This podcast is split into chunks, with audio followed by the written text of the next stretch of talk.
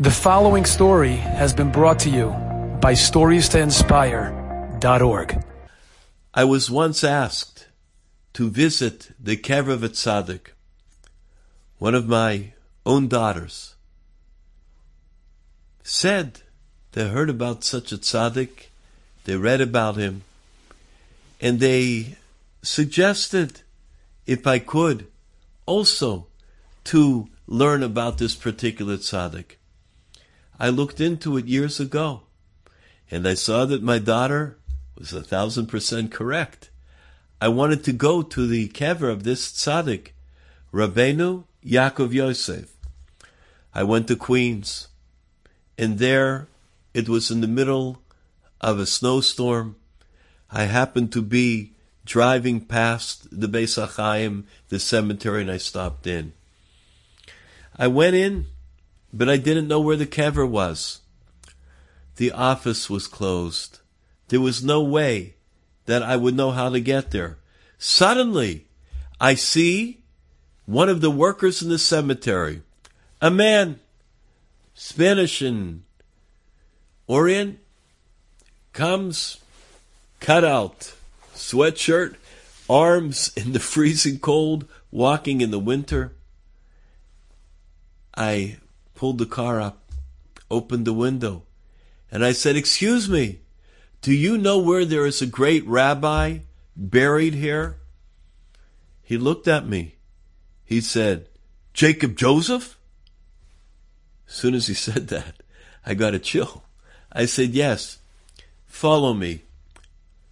He didn't come into the car, but he walked in front, and I drove behind him he gets to the place where it is the kever of Yaakov Yosef. I park the car, I get out, I walk in the snow.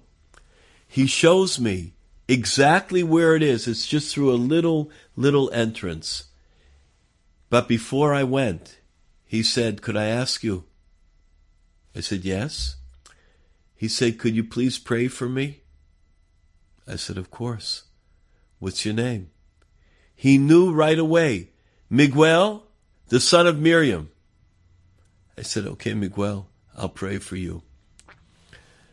He stood in the entrance. I went up to the kever.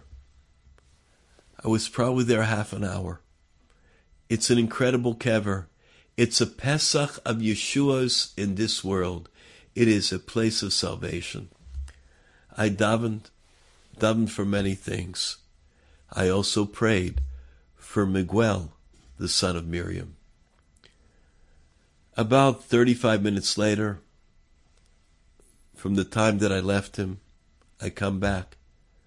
I see that he is there with his head bowed. I said, Miguel, I prayed for you and I thank you very much. He looked up at me. His eyes were full of tears. He said, I cannot thank you enough.